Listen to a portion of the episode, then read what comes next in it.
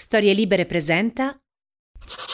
Sapete che cosa hanno in comune gli scrittori Jonathan Lethem, Alice Munro, Irene Brin, George Orwell, J.K. Rowling e la poetessa Patti Smith? Da un punto di vista letterario abbastanza poco, ma per quanto riguarda la loro vita personale c'è un elemento che li accomuna, ossia il fatto che tutti in gioventù hanno lavorato come commessi in una libreria.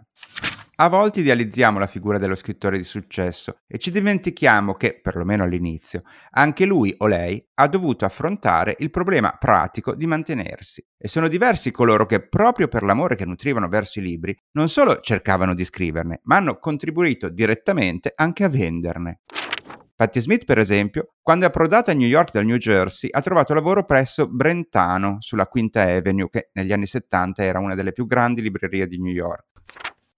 L'italiana Irene Brin ha lavorato a Roma nella libreria d'arte La Margherita e come tutti sanno la Rowling ha lavorato a Porto in Portogallo alla storica Livraria Lello, oggi meta di pellegrinaggio turistico. Mentre Jonathan Ledem è stato commesso a Berkeley in California nelle librerie Mo e Pegasus Books ma nel suo caso la passione per questo lavoro non si è spenta con il successo letterario, tanto è vero che in seguito ha aperto il proprio negozio, la Red Gap Books, libreria che serve anche caffè a Blue Hill nel Maine. Perché ve lo sto raccontando? Perché, come ampiamente dimostra copertina da 5 stagioni a questa parte, il legame fra libri e librai spesso è molto più forte e stratificato di quello che sembra. Sono lo scrittore Matteo Bibianchi e questo è Copertina un podcast dove si spacciano consigli di lettura.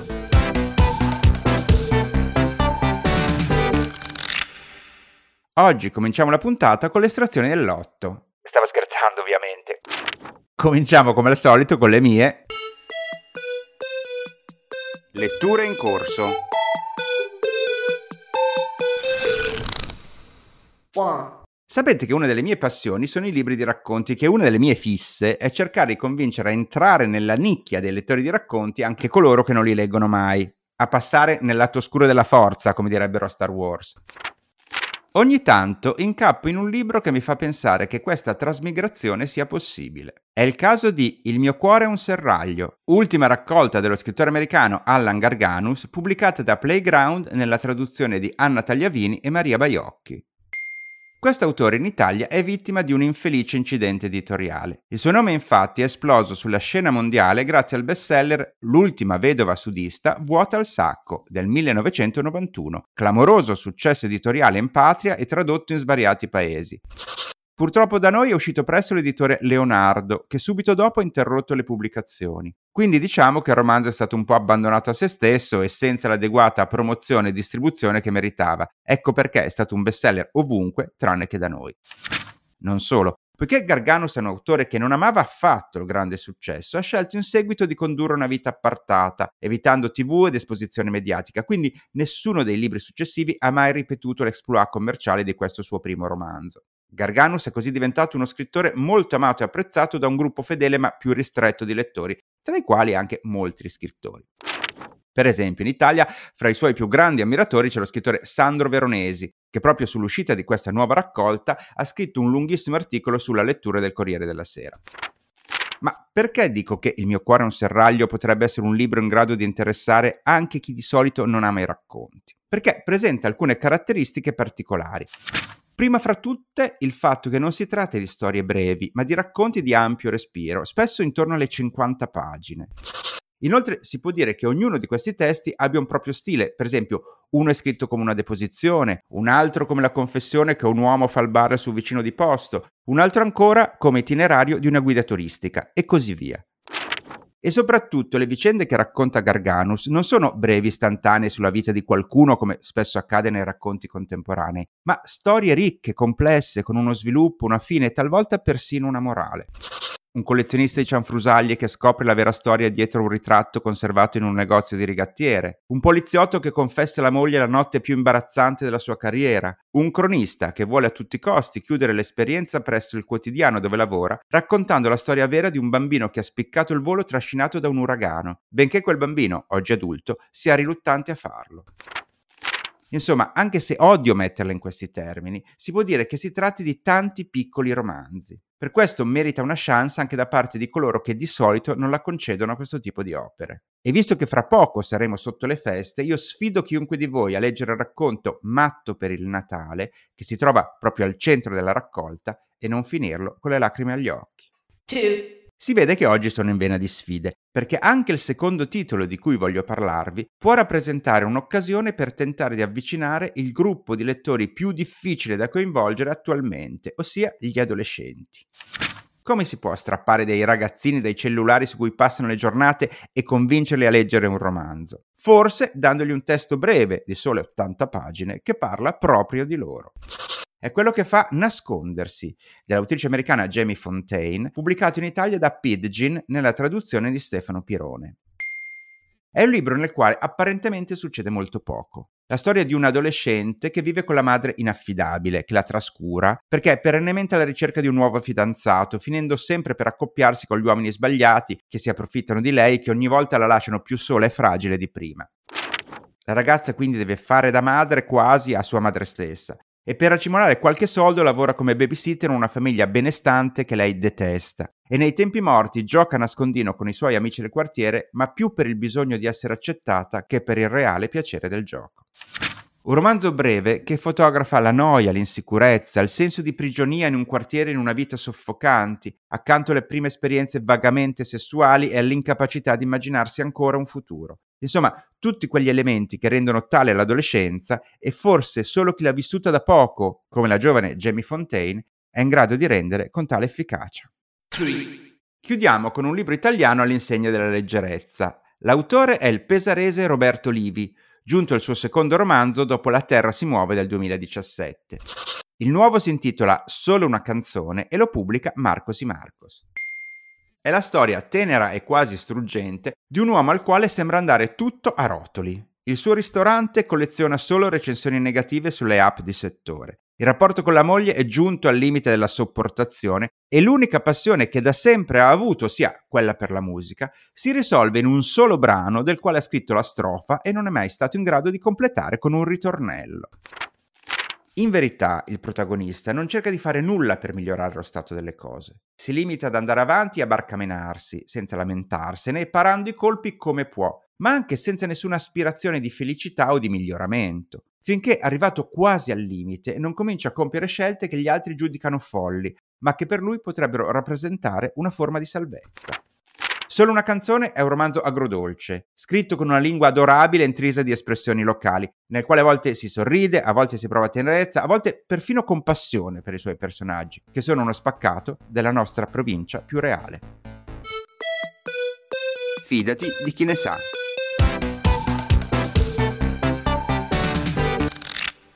E nel nostro viaggio per incontrare le varie librerie d'Italia, ogni tanto ci spostiamo anche all'estero perché andiamo a esplorare le esperienze di coloro che fanno i librai in lingua italiana ma in altri paesi. E oggi per questo motivo siamo collegati con Silvia e Federica della libreria italiana del Lussemburgo. Benvenute. Grazie.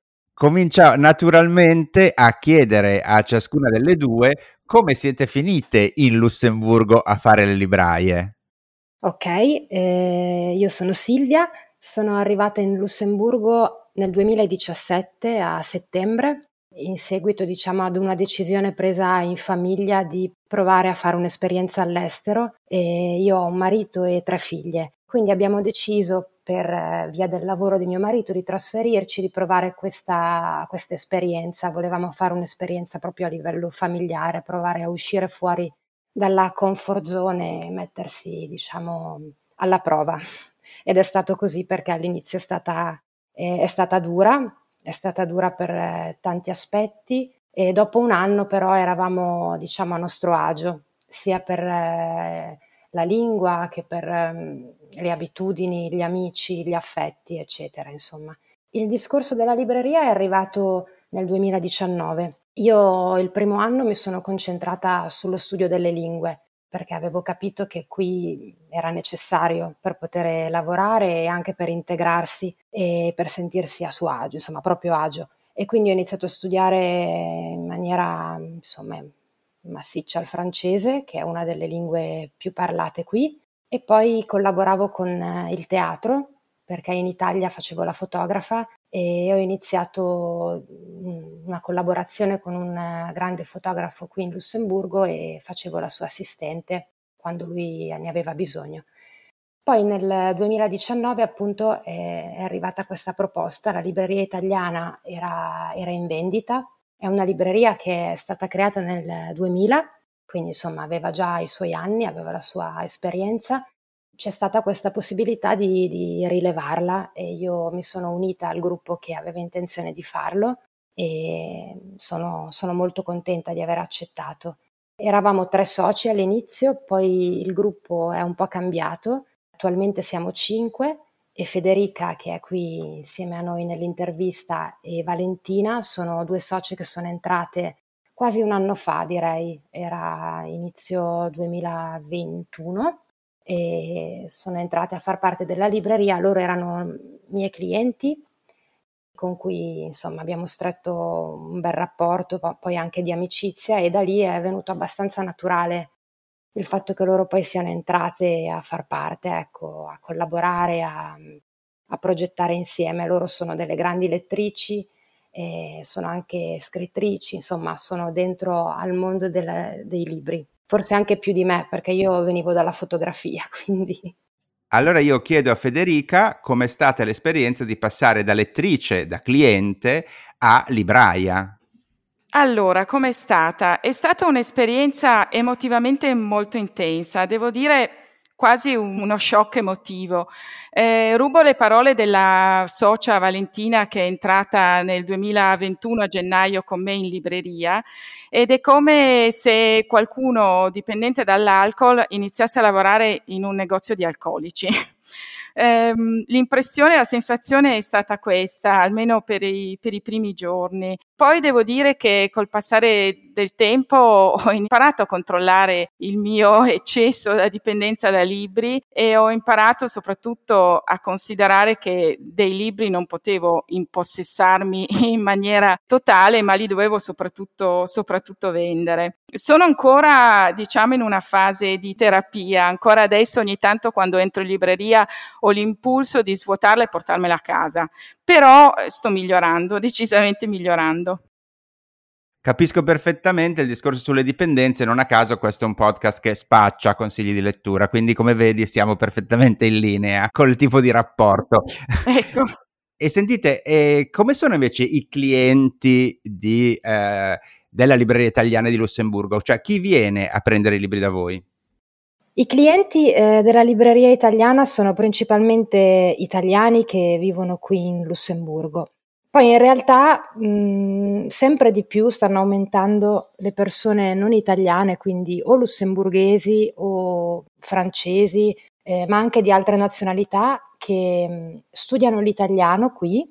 Ci sono moltissimi corsi di italiano e devo dire che negli ultimi anni vedo proprio che stanno aumentando sia ehm, le persone che insegnano magari online eh, o i corsi proposti sia nelle scuole di lingua che eh, dai comuni stessi. E l'interesse per la lingua è puramente per piacere, cioè non studiano l'italiano per lavoro, lo studiano per eh, la bellezza della lingua e questa è una cosa che mi ha, mi ha stupito molto. Io non immaginavo che ci si potesse dedicare così tanto per il piacere della lingua, facendo anche degli sforzi enormi perché l'italiano per noi è facile, ma per una persona che studia è complicatissimo, dalla grammatica, alla pronuncia, agli accenti. E quindi abbiamo anche molte persone che studiano l'italiano per piacere e vengono da noi e chiedono naturalmente libri di grammatica, metodi di studio, ma eh, romanzi, vogliono iniziare a leggere e quindi noi cerchiamo di proporre all'inizio delle letture più semplici e poi li accompagniamo eh, cercando insomma poi di proporre anche autori un po' più, un po più difficili, però eh, è una cosa bellissima questa. Anche perché mi sembra che il Lussemburgo sia un po' un, un incrocio di lingue e di culture, vero? Per sua natura. Esatto, andando in giro eh, questo si percepisce tantissimo. Se uno sta attento, ascolta, e sente un sacco di lingue, cioè veramente io non ho mai sentito così tante lingue in un posto solo. E una cosa particolare è che quando ci si incontra con le persone, prima di iniziare a parlare ci si chiede in che lingua parliamo, che può essere, nel mio caso, io parlo l'italiano, il francese o l'inglese, però prima ci si dice come vogliamo parlare e poi si parla. E in effetti è abbastanza raro. E che tipo di libri mostrano di apprezzare particolarmente i, i vostri clienti? Cioè c'è stato qualche, non so, bestseller locale nella vostra libreria che so, un libro che magari forse in Italia non è neanche andato particolarmente bene, ma che da voi ha avuto un grande, un grande riscontro? Allora, vediamo, noi abbiamo venduto tantissimo eh, l'Arminuta della, di Pietrantonio, anche agli stranieri, proprio perché ha una scrittura che non è particolarmente difficile e si legge bene, è piaciuto tanto. Leggono molto La Ferrante, tantissimo, sia gli italiani che gli stranieri. Gli stranieri magari lo hanno già letto nella loro lingua e lo rileggono in italiano. Tantissimo anche Balzano, soprattutto Resto qui è un libro che, che, abbiamo venduto tanto anche perché parla insomma di un periodo anche storico e quindi le persone sono anche curiose di conoscere anche un po' della storia italiana e quindi noi lo proponiamo. E poi tanto Rodari perché insomma per noi è importante sia per i bambini che per gli adulti, lo vendiamo parecchio e Calvino anche. Beh, mi sembrano tutti dei nomi eccellenti, diciamo, Sì. per, per chi si accosta alla, alla nostra lingua. E, mh, eh, secondo voi che differenza c'è tra fare eh, il libraio in una libreria normale, cioè come lo fareste in Italia, e farlo all'estero, come succede a voi? Beh, innanzitutto noi abbiamo sempre un occhio verso le novità italiane perché i clienti italiani vogliono essere aggiornati sul, sull'andamento della, diciamo, dei, dei, romanzi che vengono pubblicati, però abbiamo anche sempre uno zoccolo duro eh, di classici che appunto proponiamo molto spesso agli, agli stranieri. E poi cerchiamo anche di avere sempre un occhio molto attento ai saggi, alla saggistica e magari anche alla saggistica storica, perché comunque la storia, le radici di determinati paesi o anche dell'Italia sono importanti da noi perché i clienti italiani vengono sì per eh, magari ecco, essere informati e, e, comprare la novità del momento, ma vengono magari anche per ritrovare un determinato legame con una regione italiana, magari la regione da cui provengono, e allora ci chiedono eh, l'autore di, di, una determinata regione, no? per cui c'è anche proprio un, un ponte che noi cerchiamo di creare fra eh, l'essere qui in Lussemburgo e il mantenersi italiano. Questo è molto bello, mi sembra veramente un aspetto interessante che hai giustamente sottolineato. Ma voi fate anche delle iniziative legate alla libreria in qualche modo, oltre alla vendita dei libri? Dunque sì, noi abbiamo, eh, abbiamo mh, organizzato nel 2021 eh, parecchie interviste con eh, scrittori italiani, chiaramente l'abbiamo fatto online un po' proprio per ragioni di logistica, un po' perché sappiamo tutti che era un periodo in cui incontrarsi in presenza era difficile. Poi abbiamo due club del libro, uno ehm, che abbiamo iniziato nel 2020, eh, in cui ci piaceva l'idea di viaggiare anche solo eh, attraverso i libri, no? perché era un momento in cui viaggiare non si poteva e quindi abbiamo proposto un club del libro eh, in cui abbiamo, stiamo attraversando 12 paesi leggendo ehm, autori ovviamente tradotti in italiano, però eh, stranieri. Siamo, abbiamo iniziato con ehm, Sostiene Pereira di Tabucchi, che in realtà è uno scrittore italiano, ma la, la, storia è ambientata in Portogallo, poi siamo andati in Francia, in Germania, siamo andati alle isole Faroe, siamo andati in Irlanda eh, e stiamo continuando questo tour europeo. E poi abbiamo un altro club del libro che è dedicato all'Ottocento, ai romanzi classici, eh, perché in questo periodo in cui magari si è avuto un po' più di tempo, no? tutti noi abbiamo avuto un po' più di tempo, uno magari ha anche appunto la possibilità di eh, dedicarsi a delle letture un po' più impegnative. Certo, e, ehm, l'altra cosa che mi sembra significativa è che in realtà voi siete, diciamo, più fresche come libraie, ma questa libreria esiste da vent'anni, quindi evidentemente il mercato eh, si prestava alla, al fatto che ci fosse una libreria italiana e ci fosse da così tanto tempo. Sì, la libreria appunto c'è da vent'anni e noi siamo, siamo dentro da quasi tre e, ehm, e quindi abbiamo un po' ereditato il giro di clienti che già c'era, poi ne sono arrivati naturalmente nuovi perché qui ogni, ogni anno arrivano un sacco di, di, italiani, quindi piano piano vengono a conoscerci, ci prendono anche un po' come punto di, di riferimento all'inizio, sono molto contenti di, di trovarci e quindi poi passano a salutarci anche settimanalmente per un saluto, anche senza comprare un libro, cioè diventa poi un punto di ritrovo, ecco. Diventa una forma di comunità anche questa, immagino. Sì, sì, sì, assolutamente, assolutamente. Abbiamo anche fatto degli eventi un po' più, diciamo, comunitari dentro la libreria che non sono solo le presentazioni. Ad esempio, prima che ci fosse la pandemia, abbiamo fatto delle cene legate ai libri che abbiamo chiamato Mangia Libri ed era un incontro dove appunto ci si sedeva intorno a questo tavolo imbandito con candele, un'atmosfera un po' da, insomma, da, da serata eh, intima e e mm, una ragazza che si chiama Nicoletta Tuttobene si occupava appunto di, di gestire la serata eh, preparando il menù e portandolo in libreria naturalmente già pronto e assaggiando il menù eh, si veniva accompagnati da un, un brano di un romanzo che era legato alla ricetta. Quindi c'era questo viaggio tra il racconto, il gusto e anche la tradizione, perché poi ogni ricetta aveva una tradizione dietro. E questi sono stati momenti, secondo me, molto belli, perché all'inizio ci si sedeva intorno al tavolo e non ci si conosceva e alla fine si andava via come, insomma, eh, con voglia di rivedersi, con eh, legami che si, si, instauravano durante la serata. Eh, bello, molto. Speriamo di poterlo rifare al più presto. Beh, mi sembra abbastanza chiaro dalle risposte che avete dato finora che appunto una libreria, soprattutto in un contesto del genere, diventa qualcosa di più che una semplice vendita di libri. Ma tornando al vostro scopo principale, eh, come sempre io chiedo a ciascuno di voi di consigliare un libro che amate particolarmente agli ascoltatori di copertina. Io consiglio un libro che ho conosciuto da qualche mese, la scrittrice Goliarda Sapienza, e il libro che consiglio è Lettera aperta.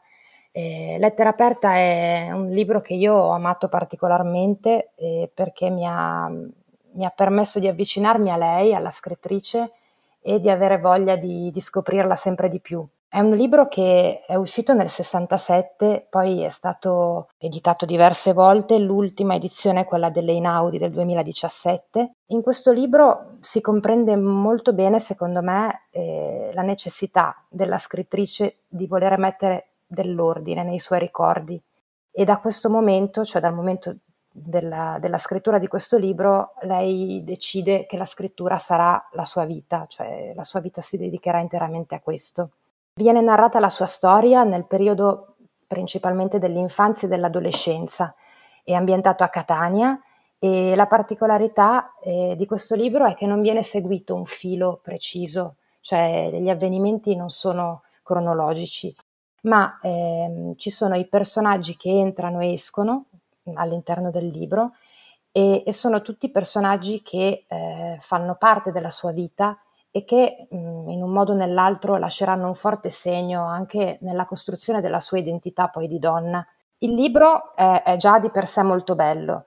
Eh, si arriva alla fine e si sembra, mhmm, cioè, ci, ci, si immagina di, di, conoscerla, di essere diventati amici di Goliarda. Eh, ma la, la, cosa secondo me bellissima di questo libro è la postfazione. La postfazione è una lettera, una lettera aperta, anche da parte di chi la scrive e chi la scrive è Angelo Pellegrino, che è il marito di Gogliarda Sapienza. In questa lettera eh, c'è questo ritratto commovente dell'amore che hanno vissuto e dell'amore che lui prova ancora per lei e io mi ricordo che l'ho letta, sono arrivata alla fine ed ero profondamente commossa da, da questa lettera perché è un inno all'amore e, e a Gogliarda e quindi il libro merita anche per questo. E successivamente, dopo qualche giorno, io addirittura ho sognato Goliarda, ho sognato che chiacchieravamo e questo per me è stato bellissimo. Ed ho sognato il suo sorriso che è la parte che secondo me in questa lettera viene fuori, nel senso che lei aveva questo volto molto serio con, che contrastava col suo sorriso, cioè quando sorrideva il suo volto era luminoso, un po' come la sua vita, cioè fatta di momenti duri e momenti di pura felicità, quindi stupendo. Grazie mille. E tu Federica cosa ci consigli? Io consiglio Grazie per il fuoco di Mario Benedetti. Eh, Mario Benedetti è uno scrittore uruguaiano, eh, figlio di immigrati italiani e già questo a me ha colpito per, per la mia storia di immigrata qui. E poi lo consiglio perché è un libro che mi ha provocato eh, sensazioni eh, molto, molto diverse. Nel primo capitolo ho sentito una sensazione di forte straniamento, come se qualcuno mi avesse eh, lievemente anestetizzato, eh, bendato e mh, mm, scaraventato su una macchina per portarmi altrove, eh, senza sapere do- do- dove sarei finita.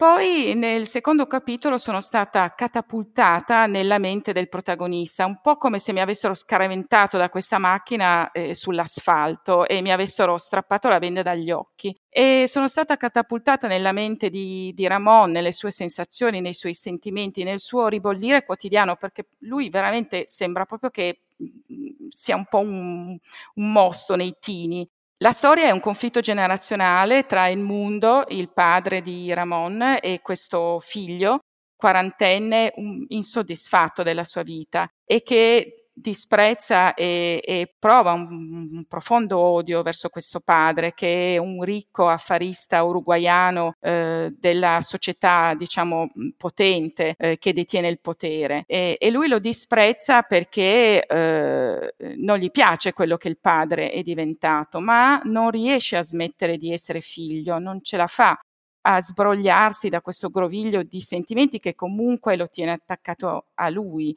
eh, a questo padre che comunque quando era giovane era un padre amorevole. E allora mh, prende una decisione drastica eh, che, che, poi e- evolve in un altro modo. Non dico niente perché poi il finale è abbastanza inaspettato.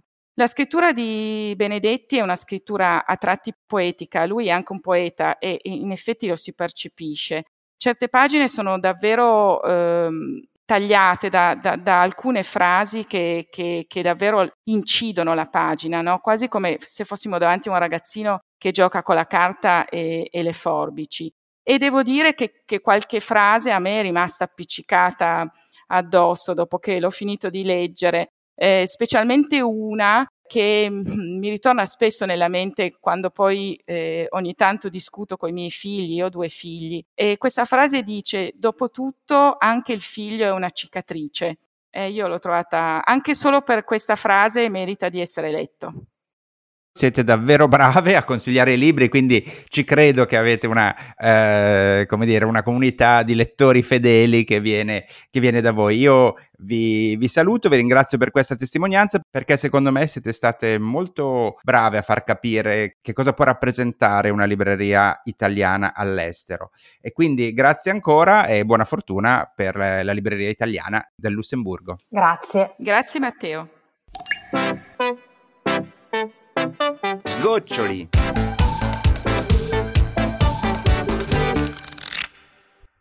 Lo scrittore ospite di oggi è Giorgio Scianna, che non ha mai fatto mistero del fatto che sia uno dei miei scrittori italiani preferiti. Ha pubblicato tutti i suoi romanzi con Einaudi e il suo ultimo, Le api non vedono il rosso, è stato già ampiamente consigliato qui a copertina, suscitando reazioni direi di vero e proprio entusiasmo, con gente che arrivava a chiamarmi solo per ringraziarmi di averlo segnalato.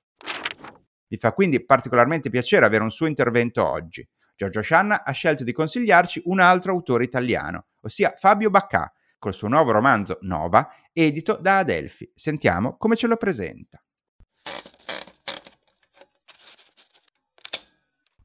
Di Nova, il romanzo di Fabio Bacà, preferisco non raccontare la storia. Di solito questo succede con i gialli o con i noir, ma anche in questo caso è giusto che il lettore goda nell'esplorare le crepe, le piccole grandi crepe che si allargano piano piano nella testa eh, dei protagonisti, come accade al personaggio principale, un neurochirurgo di Lucca che all'improvviso si ritrova un vicino troppo rumoroso che, che lo minaccia, si ritrova un capo sempre più strano e sono crepe che si allargano nei cervelli, ma sono anche crepe tra i personaggi e il mondo.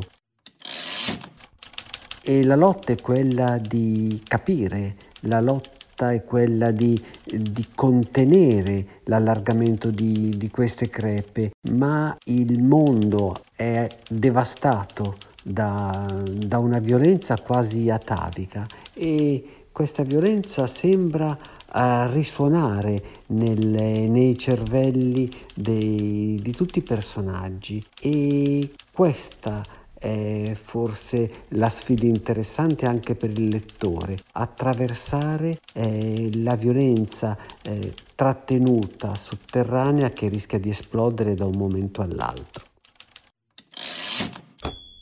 Grazie Giorgio e adesso è il momento di riordinare le idee. Io vi ho parlato di Il mio cuore è un serraglio di Allan Garganus, Playground. Nascondersi di Jamie Fontaine, Pidgin. Solo una canzone di Roberto Livi, Marcos y Marcos. Le libraie Silvia Federica della Libreria Italiana del Lussemburgo ci hanno consigliato Lettera aperta di Goliarda Sapienza e Inaudi. Grazie per il fuoco di Mario Benedetti, La nuova frontiera. Infine lo scrittore Giorgio Scianna ci ha raccomandato Nova di Fabio Bacà ad Elfi. E noi, come ormai sapete, ci risentiamo fra 15 giorni. Ciao! Ciao.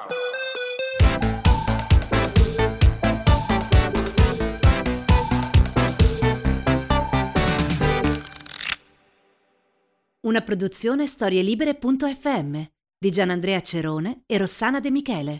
Coordinamento editoriale Guido Guenci.